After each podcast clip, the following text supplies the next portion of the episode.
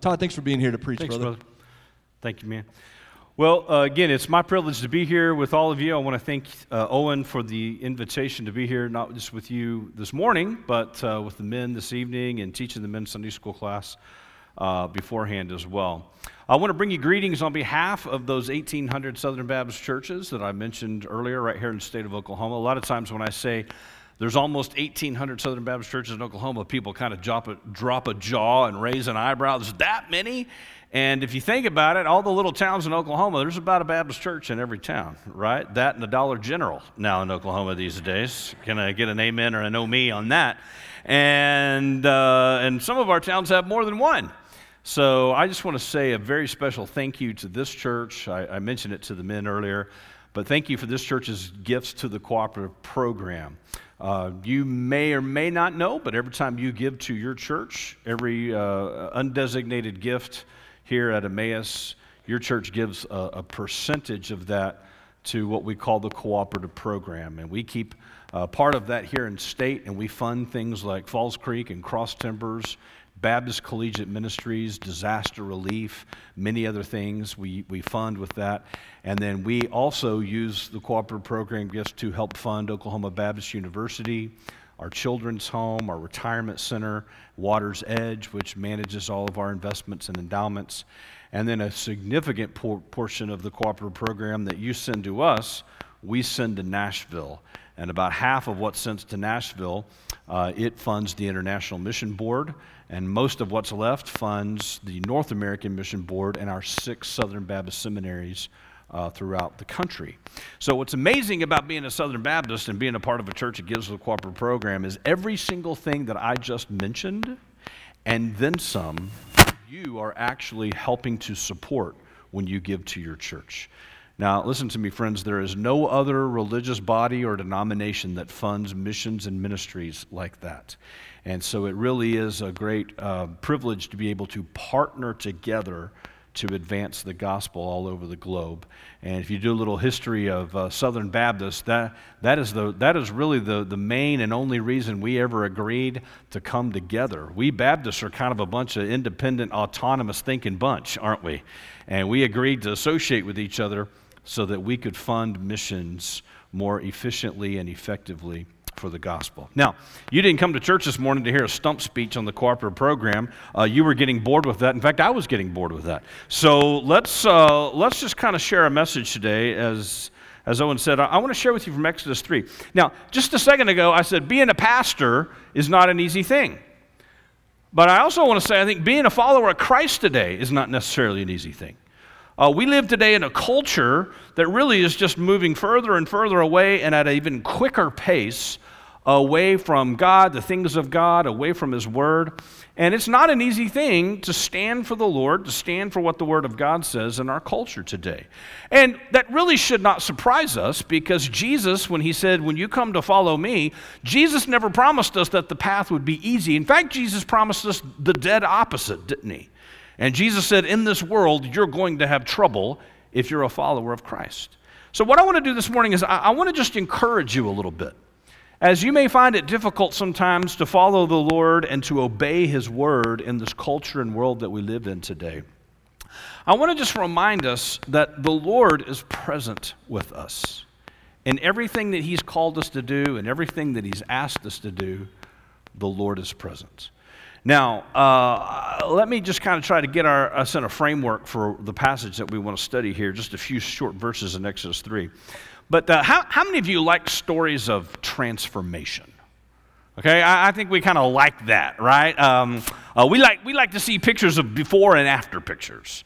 We, we like to see the before picture of someone's house or a room or a backyard, and this is what it looked like before, and then we see the after picture, right? And they put all this blood, sweat, and tears into it, and wow, it looks amazing. We, we, we, we like the, the stories of positive change. Uh, sometimes we'll do that with our, with our own bodies, right? Hey, here's what I looked like before, and then I did all this working out, and I, and I, and I went on a diet, and here's what I look like after. By the way, I have learned in my uh, years of experience on this earth that diets actually work. It's people that don't. Uh, you can think on that one when you're eating a cheese enchilada or a cheeseburger at lunch today, which uh, I probably will be doing.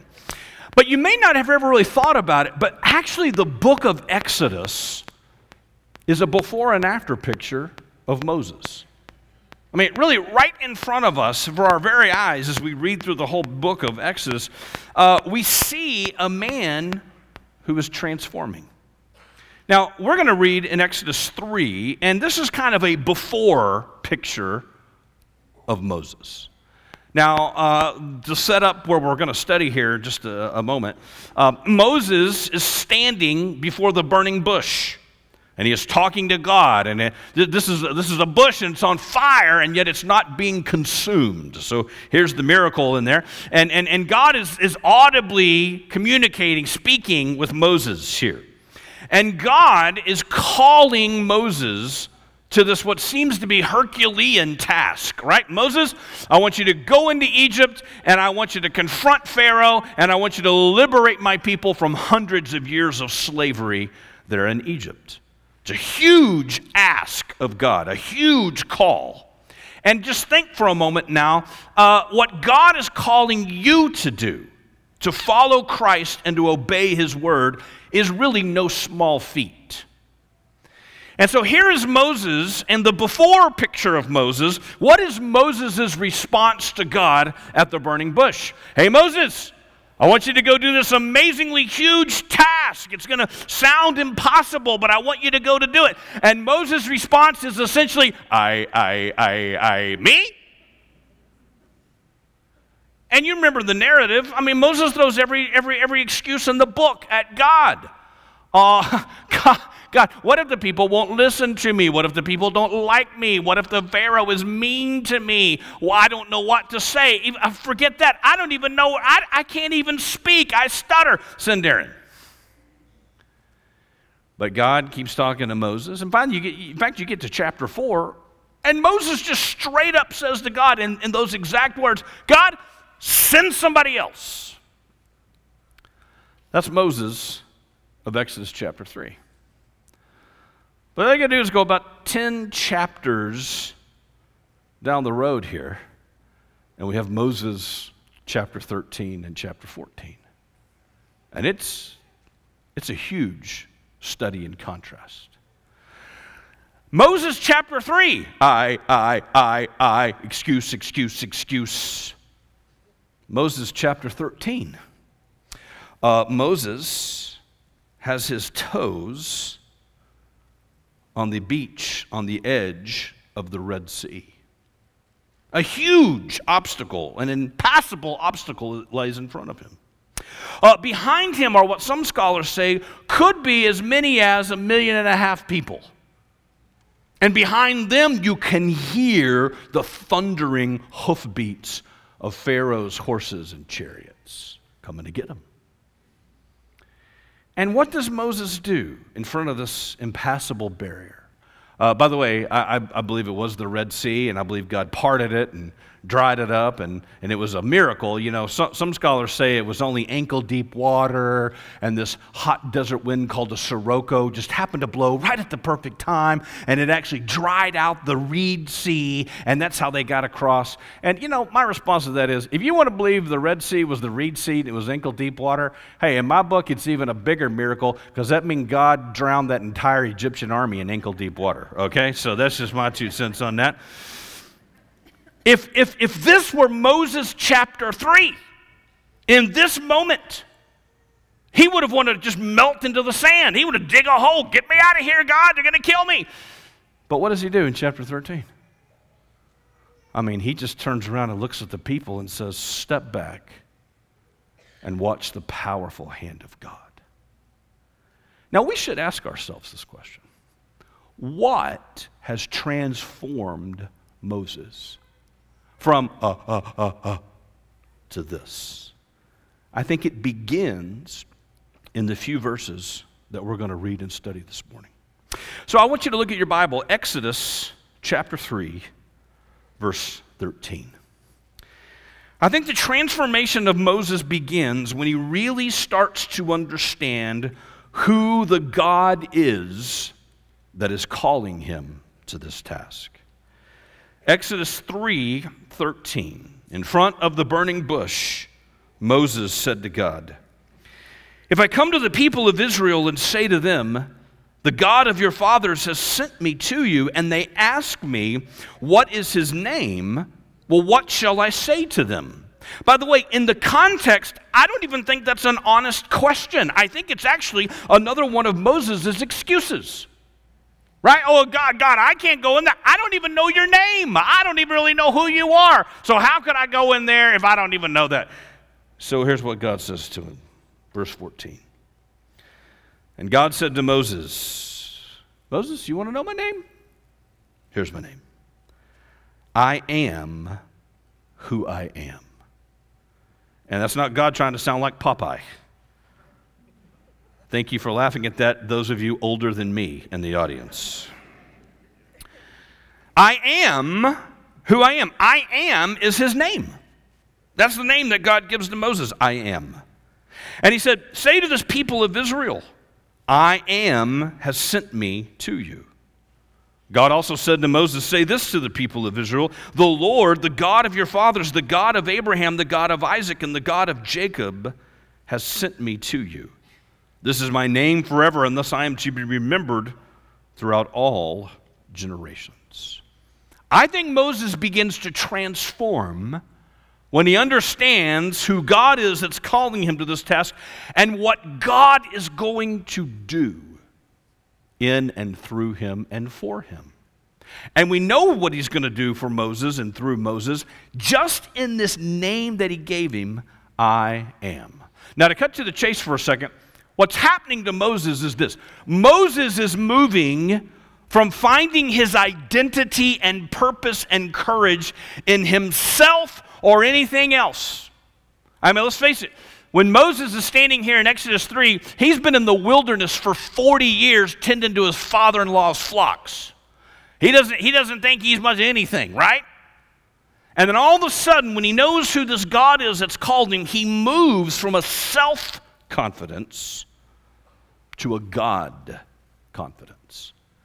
And instead of finding his identity in himself or what he does, he begins to find his identity in who God is and what God does in and through him. And that's a big difference. Now, I think all of us need to think about where, where do I find my confidence? Where do I find my identity? You know, there, there's several kinds. Um, there is self confidence. Now, self confidence, kind of in and of itself, isn't necessarily a bad thing. It's good to be self confident when, you, when you're going into a big interview or you got a big exam or you got a big game or a big something. You know, but, but the problem with self confidence is if your identity and your confidence and your purpose is ultimately built on you, it's going to collapse because you, me, we're all sinners. We're all flawed people with feet of clay. And if I build my whole worldview and I build everything about me in and around me, it's going to it's gonna collapse. Uh, y- y'all may remember the anecdotal story about Muhammad Ali. Y'all remember Muhammad Ali? Muhammad Ali was the epitome of self confidence, right? It was, I'm the greatest. I'm the greatest. Float like a butterfly, sting like a bee. Again, if you're older than me, you know those. If you're younger than me, Google it. Uh, but the little anecdotal story is Muhammad Ali's on an airplane going somewhere, and the stewardess walks by and very kindly says, Mr. Ali, you need to fasten your seatbelt. And he looks at her very braggadociously and he says, Superman don't need no seatbelt. And she kindly responded, Superman don't need no airplane. Put on your seatbelt. You know, eventually it's going to break down. Uh, you've got group confidence.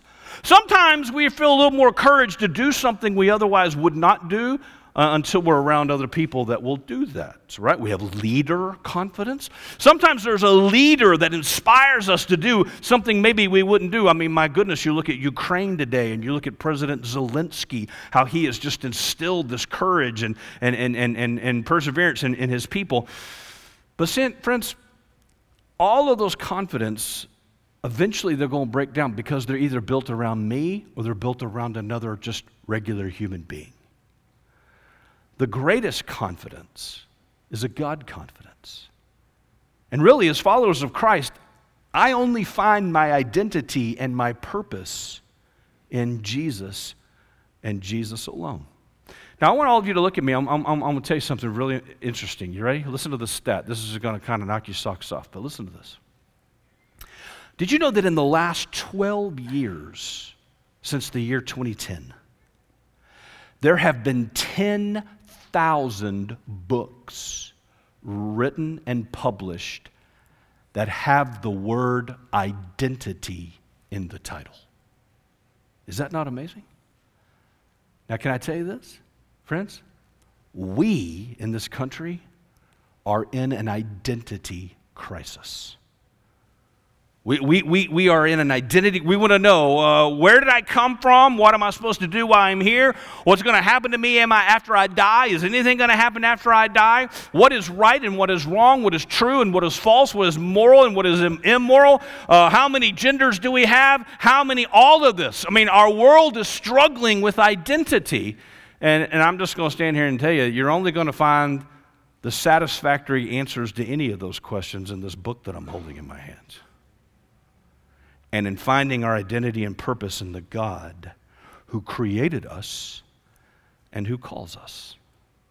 So, friends, it isn't easy then to live for his truth. It isn't easy to do this. Sometimes we feel like Moses chapter 3. how, how, do I get to Moses chapter 13? Well, the first thing I, I want us to do this morning in this, just very quickly, is I want us just to examine for a moment the name that God says is his that he gives to Moses I am who I am. I am has sent you. Now, you have probably heard of the name Yahweh for God. Uh, principally in the Old Testament, you have two major names for God you have Elohim and you have Yahweh.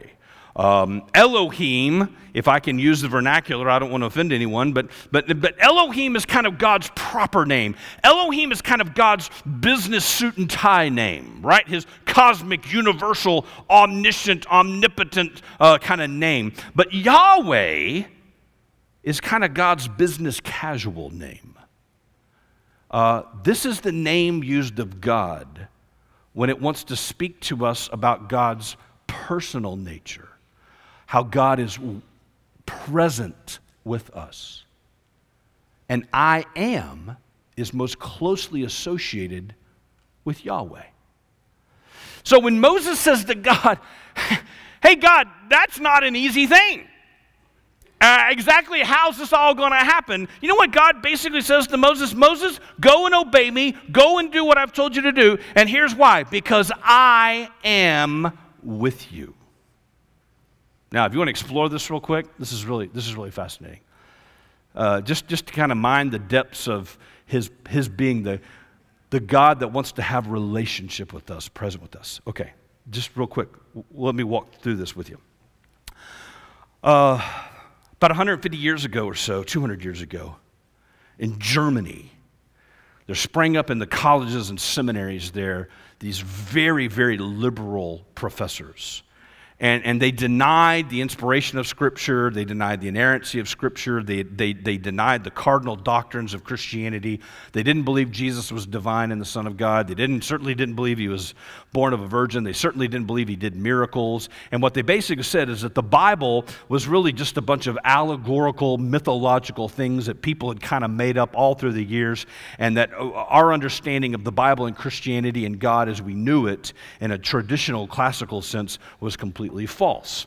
Now, one of, the, one of the things they did was they came at the book of Genesis. By the way, if you can get the book of Genesis to crumble, you can get the whole thing to crumble.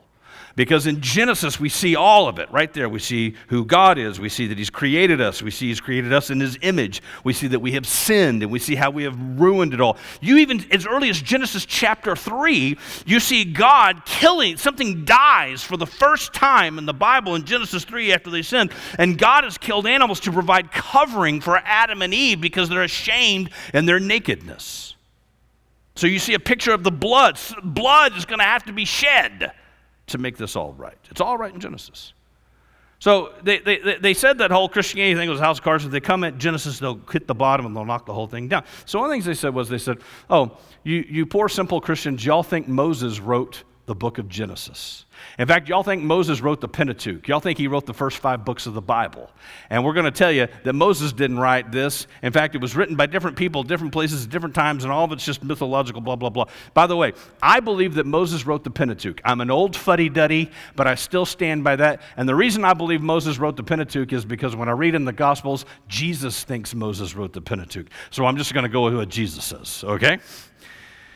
So what they said was, they said, uh, all these different people wrote it. And, and here's the proof. The proof is Genesis 1 and 2. And they use these two names of God as kind of the icing on the cake. Because y'all of y'all looking at me like, why are you telling this story? Make a point. Y'all read Genesis 1 and 2? In the Bible, there's actually two accounts of creation. Genesis 1 is an account of creation, but then you have another account of creation in Genesis 2. And so these critical scholars said, well, why would one man, if he was writing it, why would he just repeat himself and say chapter one and then he would say chapter two? But then the really big thing was here's the amazing part. You ready? In chapter one of Genesis, every single reference to God is the name Elohim. But in Genesis 2 to 4, every single reference to God is the name Yahweh. And so these critical scholars said, well, there you have it. See, this guy wrote Genesis 1 and he wrote his account of creation, and his favorite name for God was Elohim. And then this different guy in a different place in a different time, he wrote his account of creation, and his favorite name for God was Yahweh. And so that proves that Moses didn't write it, that proves it's all allegorical and mythological, et cetera, et cetera, et cetera. And wait a minute, stop, hang on. Would it not make sense for this to be true. Have y'all read Genesis 1 and 2 lately? Remember what it said? Remember, Genesis 1 is the account of creation universally. It's in Genesis 1 that God creates the sun and the moon and the stars and all of the universe. But Genesis 2 never leaves the Garden of Eden. Genesis 1 is like creation at 30,000 feet. Genesis 2 is like creation at three feet. So, wouldn't it make sense then for Moses? When he's describing the universal, cosmic, all powerful God who brings everything into existence with a spoken word, wouldn't it make sense that Moses describing God in that sense would use Elohim, his cosmic, all powerful name? But when he's principally focused on God creating Adam and Eve in the Garden of Eden, now wouldn't that make sense that he would use Yahweh, God's personal, relational name? By the way, if you like to keep score on this kind of thing, here's a real cool one, okay? Free of charge. None of y'all paid anything to get in here, so you're kind of getting what you paid for anyway. I said to you, every reference to God in Genesis 2 to 4 is Yahweh, uh, except one. There is one Elohim in Genesis 2 to 4. Guess where it is? It's when Satan comes and slithers up next to Eve and lies to her about God. He's lying to you. If you eat that fruit, you'll become just like him and you'll know everything like him and you'll be all powerful like him. And that's why he doesn't want you to eat that fruit. And when Moses is describing how Satan is telling a falsehood about God, it's in that moment that Moses switches back to the proper name for God as if he is correcting Satan. Oh, that's so cool. Here's a little application for you. You know what we learned from that? Look at my face. I don't want to come here as, a, as your guest preacher today and be kind of hellfire and brimstone, but here it comes. You ready? You know what we learned from that little thing? You better make really good and sure that the God you are following is the God of the Bible and not some God you have created that will let you do whatever sinful thing you want to do. But I went through all of that to tell you I believe Moses, in using this I am, Yahweh, in Genesis 2 and here, he is strongly trying to communicate to his audience. It doesn't matter what God calls you to, and he may call you to some pretty difficult things. He is with you. He walks through it with you. He'll be with the words of your mouth. He'll be with your thoughts. He'll guide your steps. And I'm going to tell you something, my friends. God calls every one of us in this room to some pretty difficult things. I don't, I don't know very many of y'all. I know some of y'all, but I can only imagine that some of you in this room listening to me right now, uh, you have been called through the journey of cancer. Some of you have been called through the journey of divorce. You've been called through the journey of losing a spouse. You've been called through this journey of losing your job. You've been called through the journey of a prodigal son or daughter. And whatever place you find yourself in, you need to know this. Whatever difficult circumstance God has called you to, to weather in faithfulness, you need to know this. He is with you. And you can take that to the bank. His presence is with you. Now, here's the second thing, real quick. I think we learn from this little text here. Moses, we, we, have got to obey God and we've got to believe that He's with us even when we don't feel like it, okay? And you think Moses feels like doing this? no. Do we feel like enduring cancer or enduring some, something in our family or, or no, we don't, we don't feel like doing a lot of these things. And sometimes we don't even feel like getting up and having our quiet time every day and just obeying the word every day. Man, it would just, it would be a lot easier if, if, if, if the Bible just kind of was the same as the culture. But we got to realize, even on days when I feel like it and even on days when I don't, I got to be faithful to this book and I got to be faithful to the one who's called me and what he's called me to do.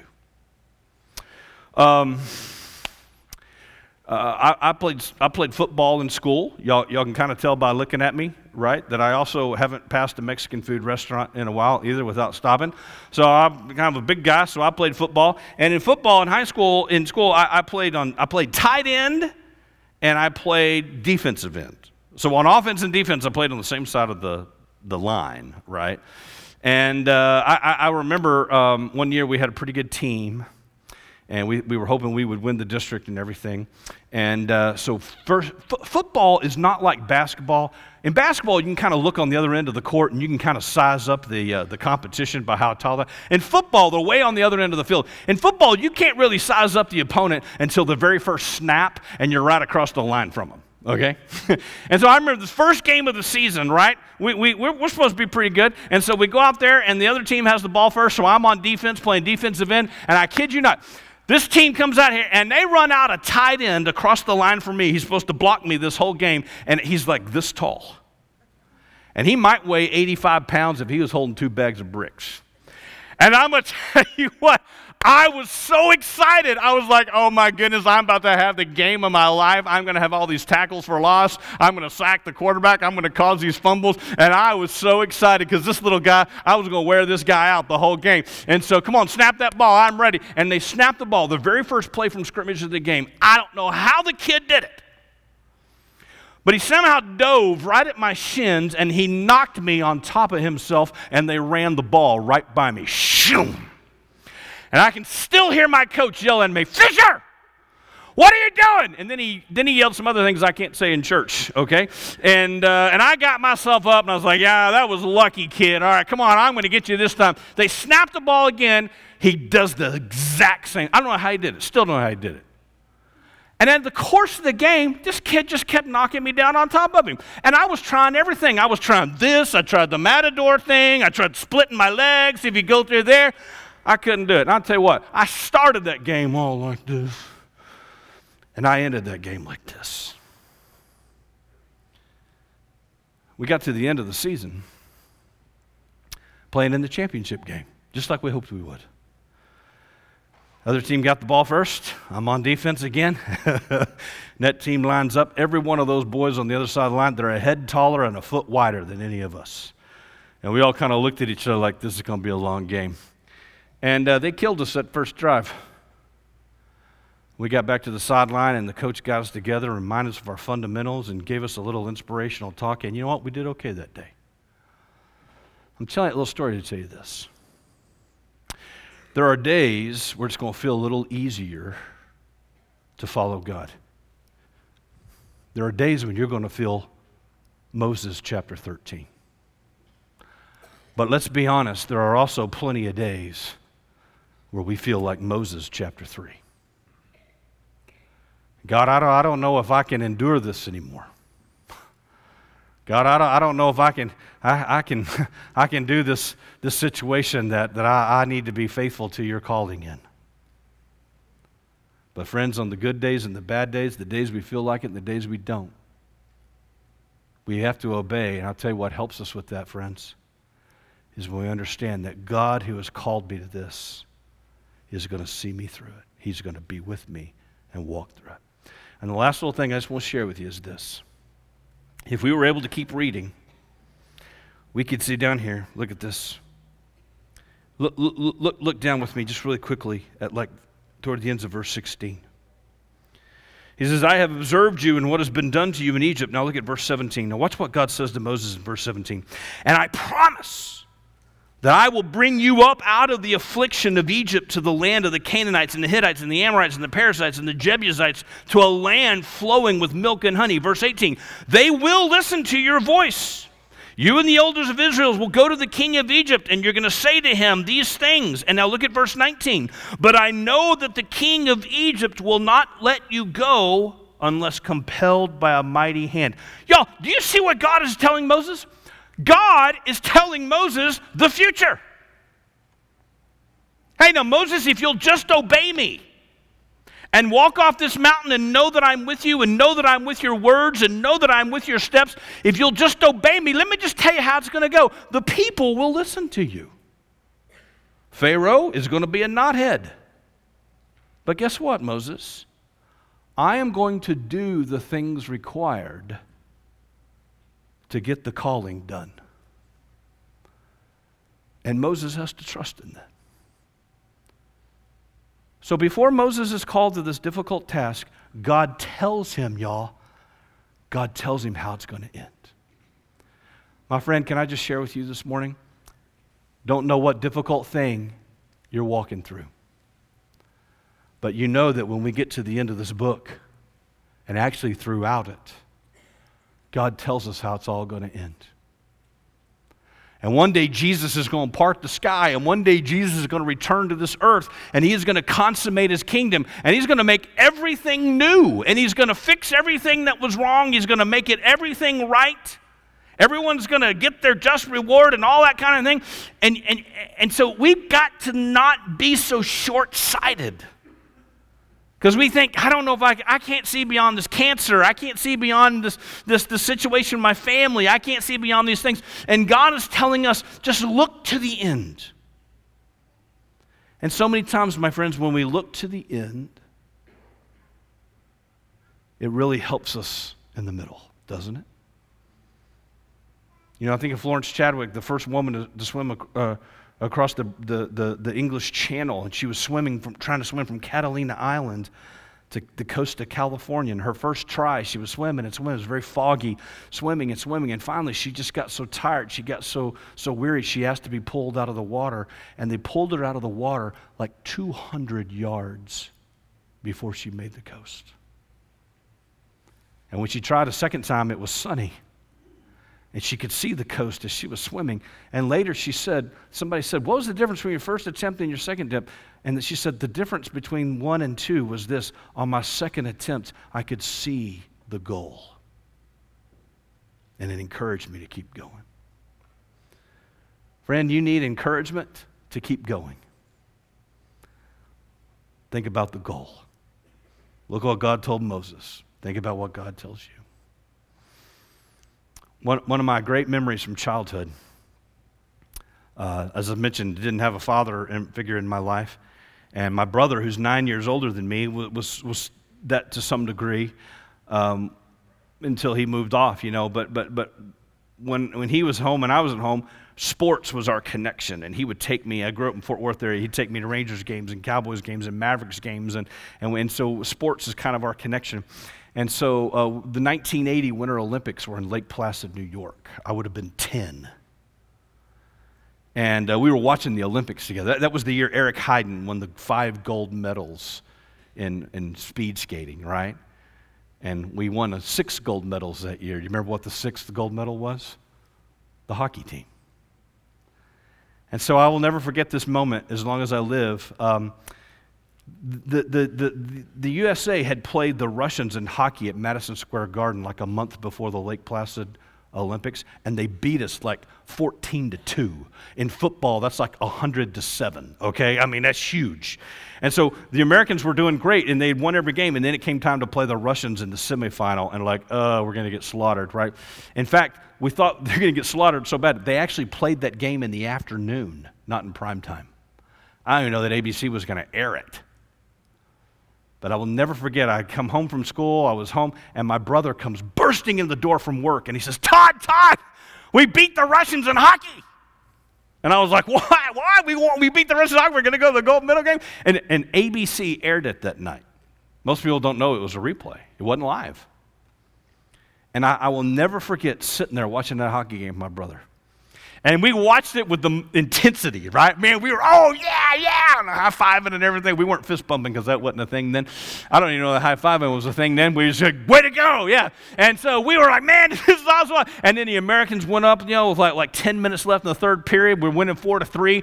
And I mean, the Russians put an all out onslaught on our goal, and they were shooting everything. And Jim Craig, our goalie, you couldn't have fired it past him with the howitzer. He was blocking and stopping everything. And we were like, yeah, yeah, yeah. But I'm going to tell you, even though we were excited, even though we were fired up, there wasn't that pit in my stomach. You know, when like when you're watching, you know, like yesterday, are we even going to score a point? Sorry, I brought that up. That was painful for some of you. Remember, God is with you. Um, I didn't have that pit in my stomach. You know why? Because I already knew the outcome. I already knew we were, we were going to win. Brothers and sisters, let me tell you. I don't know what you're going through. I can only imagine how hard and painful it might be. But I'm telling you this if you've turned from your sin and you've turned from self and you have died to self and you have committed your life to follow Christ in faith, let me tell you something. You are on the winning team. And it may feel like right now, chapter 3 to you. But chapter 13 is coming. Don't lose heart. Don't give up. Stay faithful to what He's called you to do, to endure, whatever it might be. And know that your God never leaves you and loves you and empowers you to walk with Him. Let me pray for us. Father, I thank you so much for this passage of Scripture. And I thank you, Lord for what we have uh, seen in your ex- encounter with Moses. Father, the calling you have put on our lives is not necessarily an easy one. It's a calling to turn away from sin, to turn from the world, to, to, to die to ourselves. It's a calling to be different from the world. It's a calling to endure suffering that you allow in our lives to deepen our faith, strengthen our faith, teach us things about you. And so we come before you, Lord, acknowledging that following you is, is not going to be an easy thing. But, oh Lord, we know it is the best thing. And we know that in our in you and in following you and what you called us to to follow you. Here lies our identity and here lies our purpose and our meaning. It's in you, Lord. And so, Father, I pray for anyone this morning that's here that, that, that hasn't turned away from sin and self and world to come and follow you in faith and to be on the side that one day ultimately will win it all. Father, I pray for that person today that they might come to you today. And in just a minute, you'll have that opportunity to come and share with Pastor Owen your desire to follow Christ. And others of us, you're here and you feel like chapter 3. You don't feel that strong, you don't, you don't feel like obeying, you're not sure if you're going to make it. But if you are faithful, even on days when you don't feel like it, you'll see that chapter 13. And so thank you, Lord, that one day you will send Jesus back to this earth to make all things right and all things new. Father, as we live for you now on this earth, and even in the hardships, would you give us joy and peace and confidence, knowing that you, God, are the winner. And we ask this in Jesus' name.